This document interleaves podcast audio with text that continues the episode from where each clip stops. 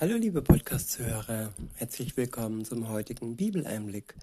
Schön, dass du wieder dabei bist. Heute habe ich ein Kapitel aus dem Römerbrief. Es ist Kapitel 8 und ich verwende die Übersetzung Neue Genfer. Der erste Abschnitt ist überschrieben mit Überwindung der Sünde durch Gottes Geist. Ab Vers 1 heißt es, müssen wir denn nun noch damit rechnen, verurteilt zu werden? Nein, für die, die mit Jesus Christus verbunden sind, gibt es keine Verurteilung mehr. Denn wenn du mit Jesus Christus verbunden bist, bist du nicht mehr unter dem Gesetz der Sünde und des Todes. Das Gesetz des Geistes, der lebendig macht, hat dich davon befreit. Ja, wovon werden wir beherrscht? Werden wir von der Sünde beherrscht oder leben wir als Befreite, die von der Sünde und dem Gesetz der Sünde befreit worden sind? Wer mit Jesus Christus in Verbindung steht, so heißt es in unseren ersten Versen, muss keine Angst haben, am Ende der Zeit verurteilt zu werden aufgrund seiner Schuld, die er auf sich geladen hat. Er wird durch Jesus Christus, durch seinen Tod am Kreuz, den er, Jesus, für die Menschheit erlitten hat, ähm, wird er, der Sünder, der Mensch, befreit, erlöst. Und das aus Gnade heraus. Nicht, weil er ein sogenannter guter Mensch ist, sondern weil er das in Anspruch genommen hat, was er nötig hatte, die Gnade Gottes. Und dann, wenn wir dann unterwegs sind mit Jesus, bekommen wir den Geist, der uns erstmal befähigt, Gutes zu tun und Überwinder der Sünde zu Überwinder der Sünde zu werden. Wir werden begabt sozusagen und jeder Mensch ohne Gott ist in keinster Weise begabt, ohne Sünde durch die Welt zu laufen. Er ist mehr oder weniger dazu verurteilt zu sündigen, weil er einfach keine Kraft hat zu widerstehen. Er ist verführbar und ja, das sind auch Christen, aber sie haben den Geist Gottes und er ist die beste Waffe gegen Verführung gegen Spaltung, gegen Angst und gegen alles, was uns wieder von Gott wegbringen möchte. In Vers 3 heißt es, das Gesetz des Mose war dazu nicht imstande. Es scheiterte am Widerstand der menschlichen Natur. Ja, die menschliche Natur leistet Widerstand gegen die guten Gebote Gottes. Weiter heißt es, deshalb hat Gott als Antwort auf die Sünde seinen eigenen Sohn gesandt. Ja, Gottes Antwort war Gnade. Er hätte auch einfach die Menschen austilgen können und ähm, aber nein, er ist ein gnädiger Gott, ein Gott, der alle Menschen, egal wen, ob mich oder dich, liebe Zuhörerin, lieber Zuhörer, liebt egal wo wir stehen, ob wir jetzt schon mit ihm unterwegs sind oder noch nicht auf seinem Weg gelandet sind, er liebt die Menschen trotzdem. Und das aus reiner Gnade heraus. Ich wiederhole und fahre fort. Deshalb hat Gott als Antwort auf die Sünde seinen eigenen Sohn gesandt. Dieser war der sündigen Menschheit insofern gleich, als er ein Mensch von Fleisch und Blut war und indem Gott an ihm das Urteil über die Sünde vollzog, vollzog er es an der menschlichen Natur. Ja, Jesus hat das Urteil ähm, empfangen, das eigentlich über uns Christen vollzogen werden sollte. Es ist nicht so, dass er einfach mit einem Schwamm über alles äh, hinweggefegt ist unser Gott, unser Vater. Nein, er hat das Urteil vollzogen. Denn wer sündigt und wer eine Straftat begeht, der steht unter dem Urteil. Der muss seine Strafe ja entgegennehmen. Und Jesus Christus hat diese Strafe, die uns eigentlich hätte treffen sollen, entgegengenommen, die Todesstrafe. Er starb für uns. Und wer das für sich in Anspruch nimmt, der hat auch ja das Recht zur Auferstehung. Er bekommt dieses weitere Geschenk genauso wie Jesus, der von den Toten auferstanden ist. In Vers 4 heißt es, so kann sich nun in unserem Leben die Gerechtigkeit verwirklichen, die das Gesetz fordert, und zwar dadurch, dass wir uns vom Geist Gottes bestimmen lassen und nicht mehr von unserer eigenen Natur. Ja, der Geist Gottes befähigt uns, befähigt uns und wenn wir ihn wirken lassen in uns, dann können wir entgegen unserer eigen, eigenen Natur gegen die Sünde widerstehen. In Vers 5 heißt es, wer sich von seiner eigenen Natur bestimmen lässt, dessen Leben ist auf das ausgerichtet, was die eigene Natur will. Wer sich vom Geist Gottes bestimmen lässt, ist auf das ausgerichtet, was der Geist will. Was der Geist will, bringt Leben und Frieden. Aber was die menschliche Natur will, bringt den Tod. Ja, wir haben die Wahl zwischen Leben und Tod ja, viele denken, ja, ein bisschen Spaß in der Welt auf Kosten anderer, aber übersehen dann, dass ja der Lohn ihres sogenannten Spaßes der Tod ist. Aber viele erkennen auch nicht, dass das Leben, das sie anstelle des Todes äh, geschenkt bekommen würden, viel, viel besser ist als dieser kleine, kurze Spaß, den sie vielleicht hätten. Denn Freude ist größer als Spaß, Freude überdeckt jeden Spaß und ja, ist einfach die bessere Wahl. In Vers 7 heißt es, denn der menschliche Eigenwille steht dem Willen Gottes feindlich gegenüber. Er unterstellt sich dem Gesetz Gottes nicht und ist dazu auch gar nicht fähig. Ja, das ist sehr, sehr wichtig anzuerkennen, dass wir ohne Gott überhaupt nicht fähig sind, seine Gebote zu befolgen. All die Heuchler und all die Gutmenschen, die denken, ja, wenn sie jetzt heute mal eine gute Tat machen, dann wären sie gerettet. Nein, all die schlechten Taten zuvor oder danach, sie, ja, sie dienen dazu, über sie das Urteil des Todes auszusprechen, wenn Jesus wiederkommt. Wir müssen für jede unsere Sünde bezahlen. Und ja, der Lohn der Sünde ist der Tod. Und das Leben schenkt uns Gott ja als Geschenk aus reiner Gnade heraus. Wir müssen nichts tun, und wir können auch nichts tun, denn es wurde alles vollbracht, es wurde alles getan, was nötig ist. Und das hat Jesus für uns getan. In Vers 8 heißt es, darum kann Gott an dem, der sich von seiner eigenen Natur beherrschen lässt, keine Freude haben. Ihr jedoch steht nicht mehr unter der Herrschaft eurer eigenen Natur, sondern unter der Herrschaft des Geistes. Da ja, wie ich voraussetze, Gottes Geist in euch wohnt.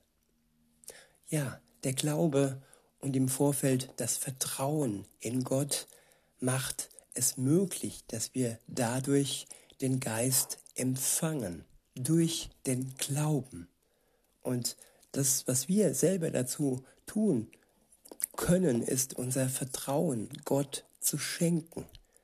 Das ist alles, was nötig ist. Wenn wir ihm nicht vertrauen und unsere eigene Natur über alles stellen, dann ist der Zutritt zum Glauben und auch zum Leben nicht möglich. Unser Vertrauen ist nötig, dass wir wie Kinder ihrem Vater, wenn alles gut gelaufen ist in der Erziehung und ja, wo sie aufgewachsen sind, dass wir vertrauen, dass wir das Urvertrauen erneut erwecken und unserem Vater im Himmel mehr vertrauen als den weltlichen und als ja unsere Natur. Weiter heißt es, denn wenn jemand diesen Geist, den Geist Christi, nicht hat, gehört er nicht zu Christus.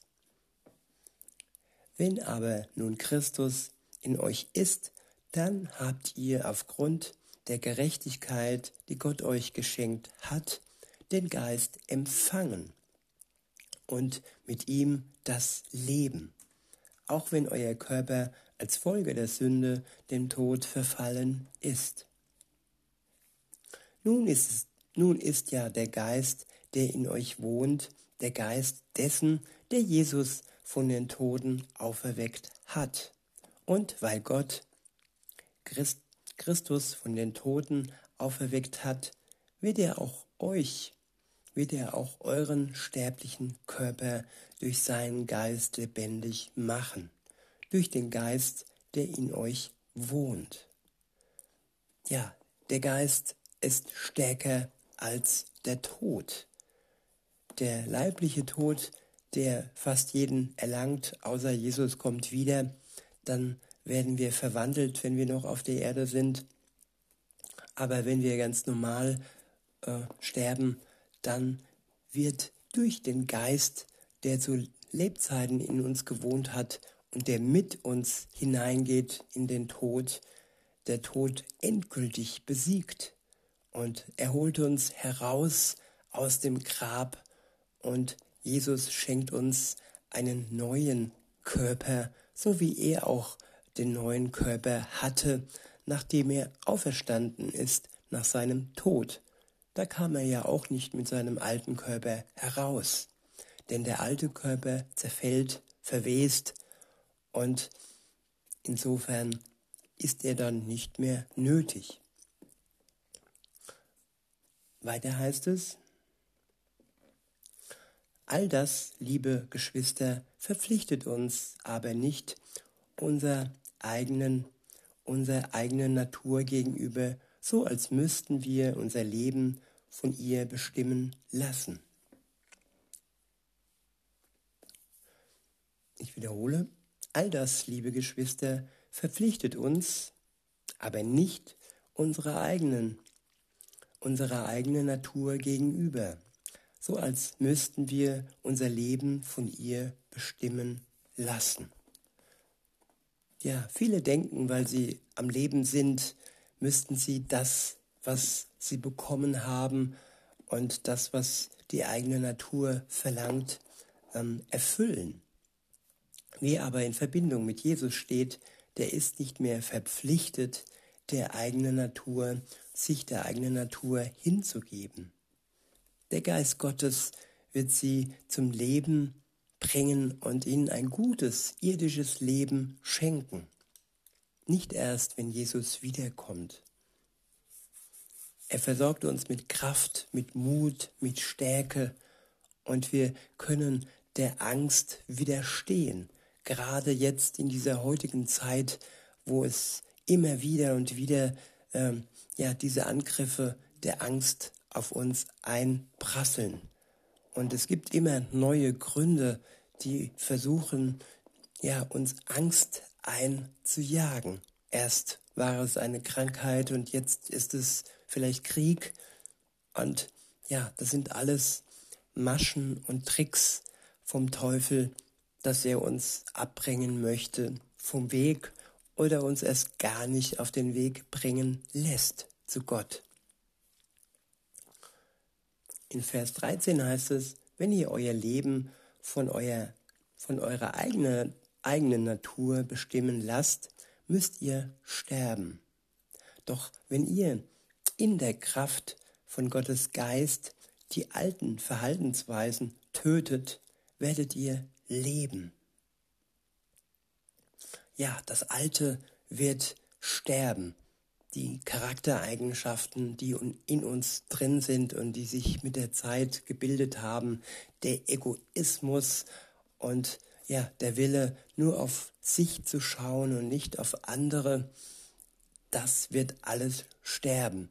Und durch die Kraft des Heiligen Geistes werden wir erneuert im Bilde Jesu. So wie er gelebt hat, so können auch wir durch den Geist leben. Nicht als Sohn Gottes, das war er allein, aber als Geschwister, als Kinder Gottes, als Brüder und Schwestern.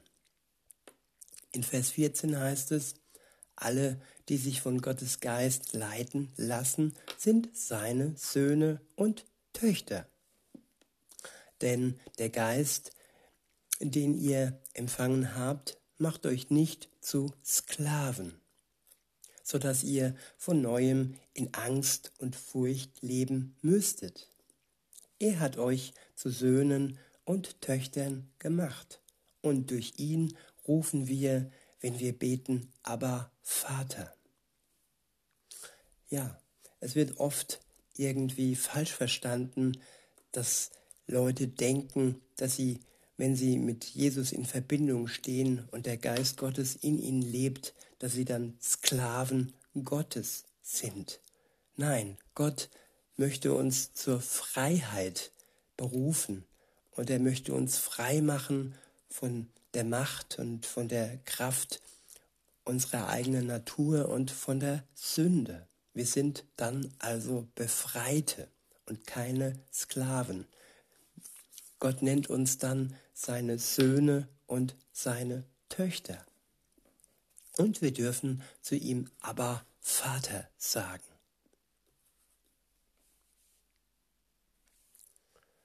Weiter heißt es in Vers 16, ja, der Geist selbst bezeugt es uns in unserem Innersten, dass wir Gottes Kinder sind. Ja, es ist dann keine Unsicherheit mehr da. Wir haben Gewissheit. Wir haben im Innersten ja ein ja, nicht ein, sondern den Geist Gottes, der es uns bezeugt, dass wir Kinder Gottes sind. Es ist nicht unsicher, es ist sicher und es ist gewiss, wenn wir ja in Verbindung mit Jesus treten.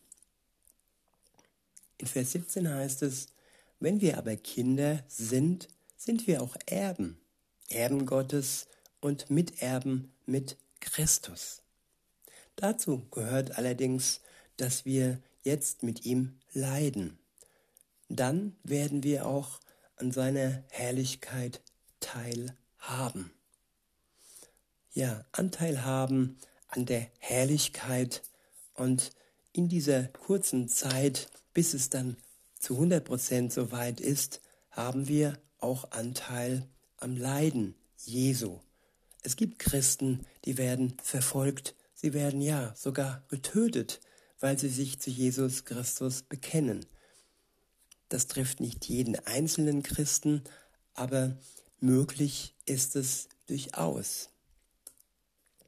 Aber der Lohn ihres, ihrer Last ist Herrlichkeit, ewige Herrlichkeit bei Gott. Der nächste Abschnitt ist überschrieben mit die große Hoffnung auf die zukünftige Herrlichkeit. In Vers 18 heißt es, im Übrigen meine ich, dass die Leiden der jetzigen Zeit nicht ins Gewicht fallen, wenn wir an die Herrlichkeit denken, die Gott bald sichtbar machen und an der er uns teilhaben lassen wird. Ja, viele Menschen arbeiten hart, weil sie ihren Urlaub im Blick haben und nur weil sie ja in, in kurzer Ferne sehen, dass bald die Entspannung kommt, arbeiten sie hart dafür oder für andere Dinge, die sie sich äh, wünschen. Und so ist es auch für jeden Christen. Das harte Leben, das wir durchleben, das ist einfach nur ja wie ein Wettkampf, wo wir schon das Ziel vor Augen haben und die Siegeskrone schon ja bestätigt haben durch den Geist Gottes, der in jedem Christen lebt. Es ist nichts Ungewisses, der Weg ist bestimmt und Gott hilft uns durch den Geist, dass wir ja nicht abkommen von diesem Weg. In Vers 19 heißt es, ja, die gesamte Schöpfung wartet sehnsüchtig darauf, dass die Kinder Gottes in ihrer ganzen Herrlichkeit sichtbar werden.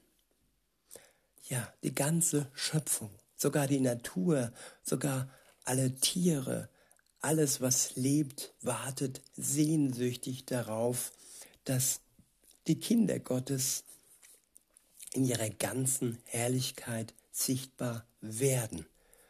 Und ganz kann es nur sein, wenn alle ihrer Berufung folgen, wenn alle die offene Tür erkennen, die Gott ihnen bereithält und das Angebot des ewigen Lebens ja in Anspruch nehmen und zuallererst ähm, ja ihre Schuld sich eingestehen und sich von Jesus ja diese Last auf ihren Schultern nehmen lassen.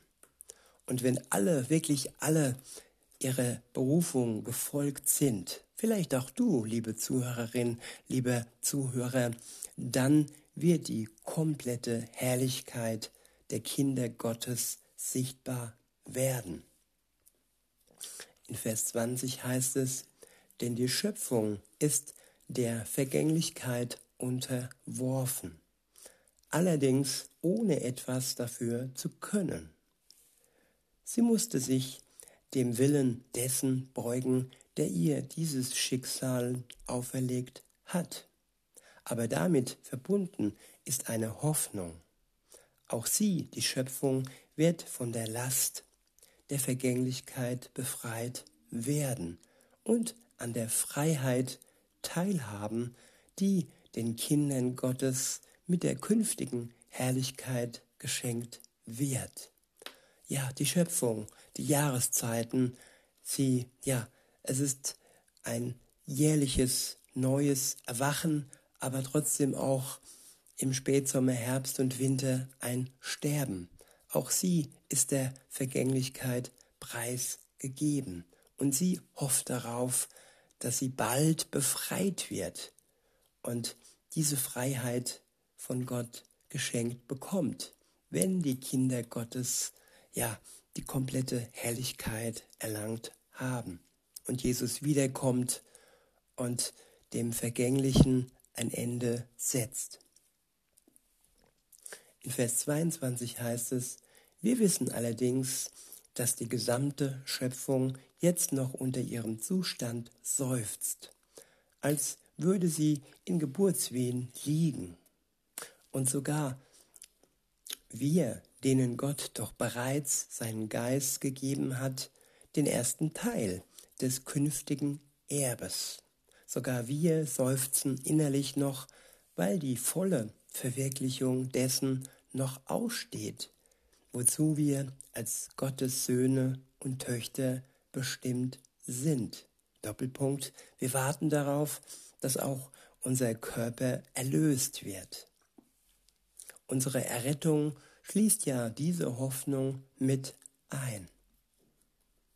Ja, die Erlösung, die komplette Erlösung steht noch bevor. Ein Teil haben wir schon erhalten, wenn wir an Jesus Christus glauben, mit ihm unterwegs sind. Das ist der Geist Gottes. Der ist schon mit uns, aber er ist nur der erste Teil. Der zweite Teil wird dann ja die Erlösung sein von unserem sterblichen Körper.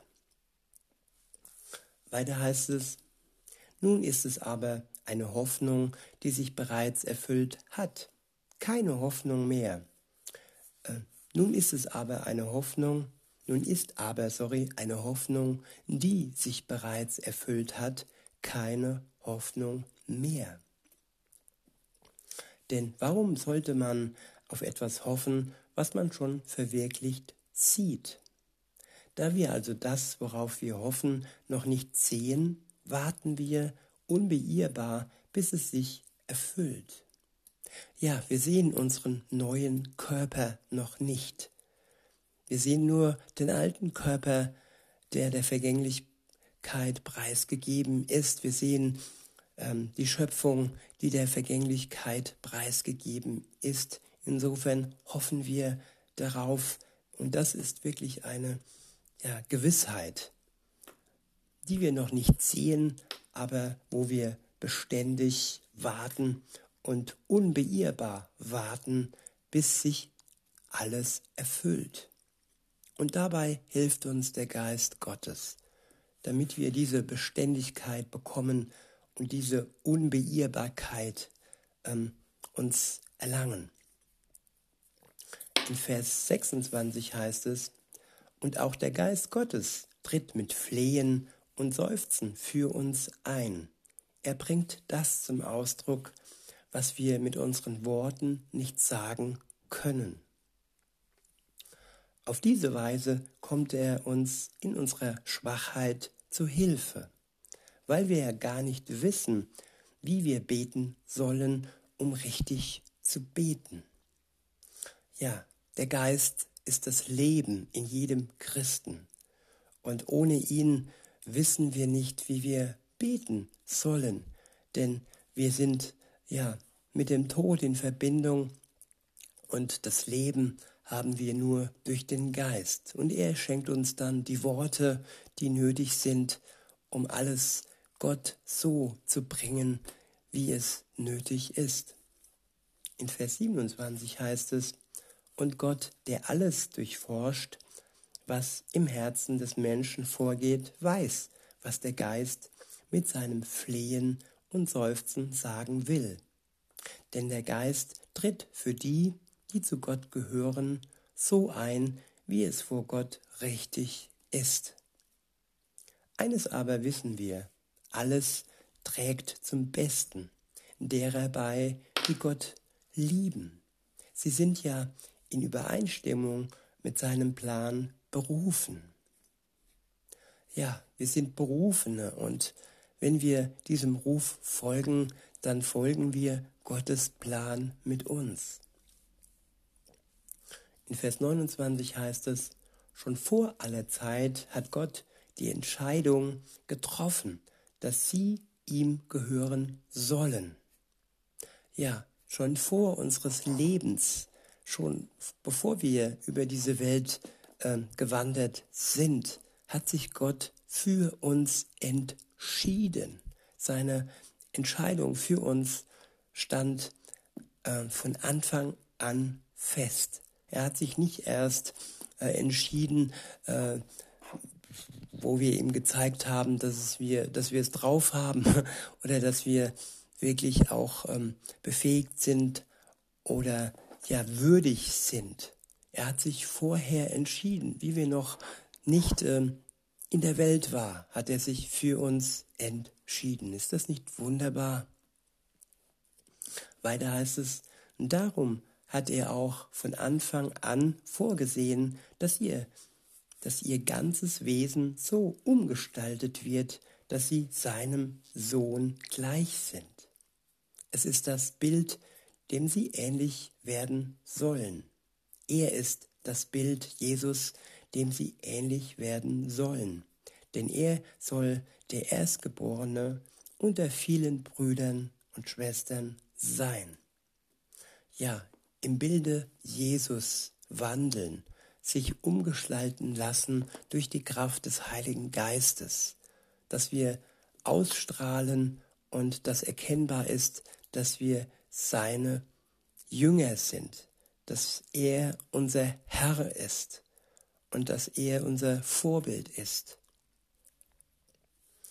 Weiter heißt es in Vers 30, und weil Gott sie für dieses Ziel bestimmt hat, hat er sie auch berufen.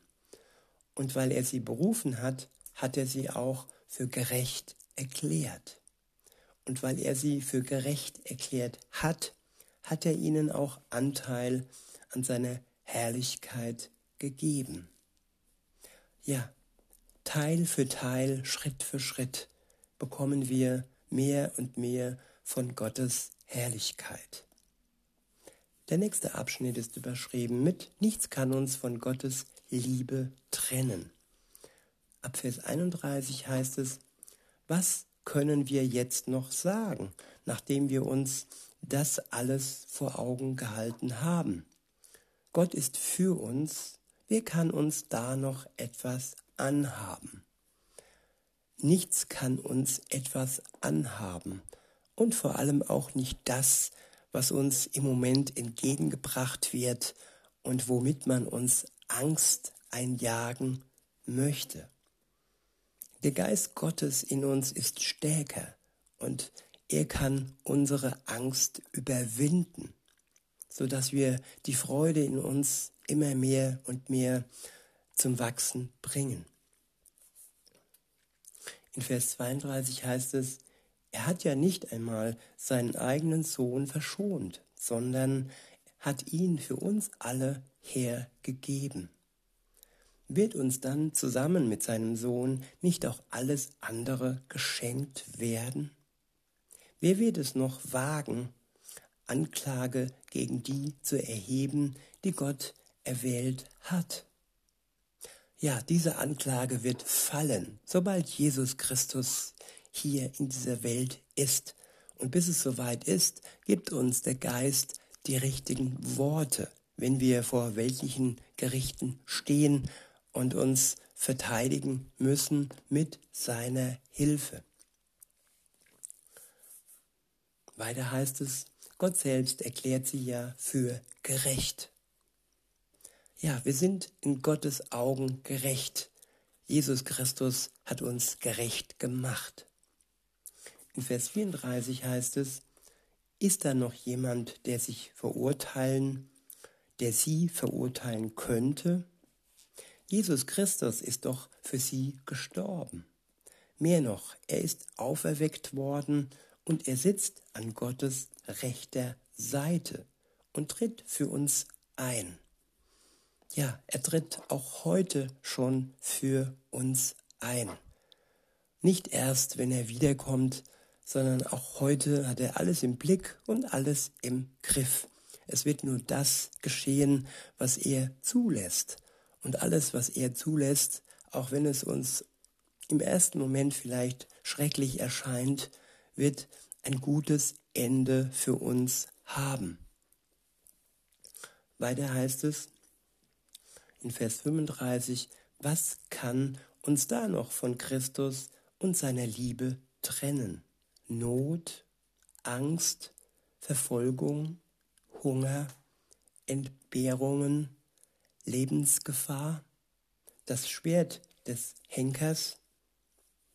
Mit allem müssen wir rechnen, denn es heißt in der Schrift, deinetwegen sind wir ständig vom Tod bedroht.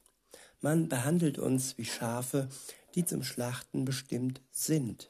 Und doch in all dem tragen wir einen überwältigenden Sieg davon, durch den, der uns so sehr geliebt hat. Ja, wir werden am Ende siegreich sein, auch wenn der Weg bis dorthin schwerlich, erschwerlich sein wird. In Vers 28 heißt es, ja, ich bin überzeugt, dass weder Tod noch Leben, weder Engel noch unsichtbare Mächte, weder Gegenwärtiges noch Zukünftiges, noch gottfeindliche Kräfte, weder Hohes noch Tiefes, noch sonst irgendetwas in der ganzen Schöpfung uns von der Liebe Gottes trennen kann, die uns geschenkt ist in Jesus Christus, unserem Herrn. Ich, äh, ich wiederhole den letzten Vers, beziehungsweise die letzten zwei.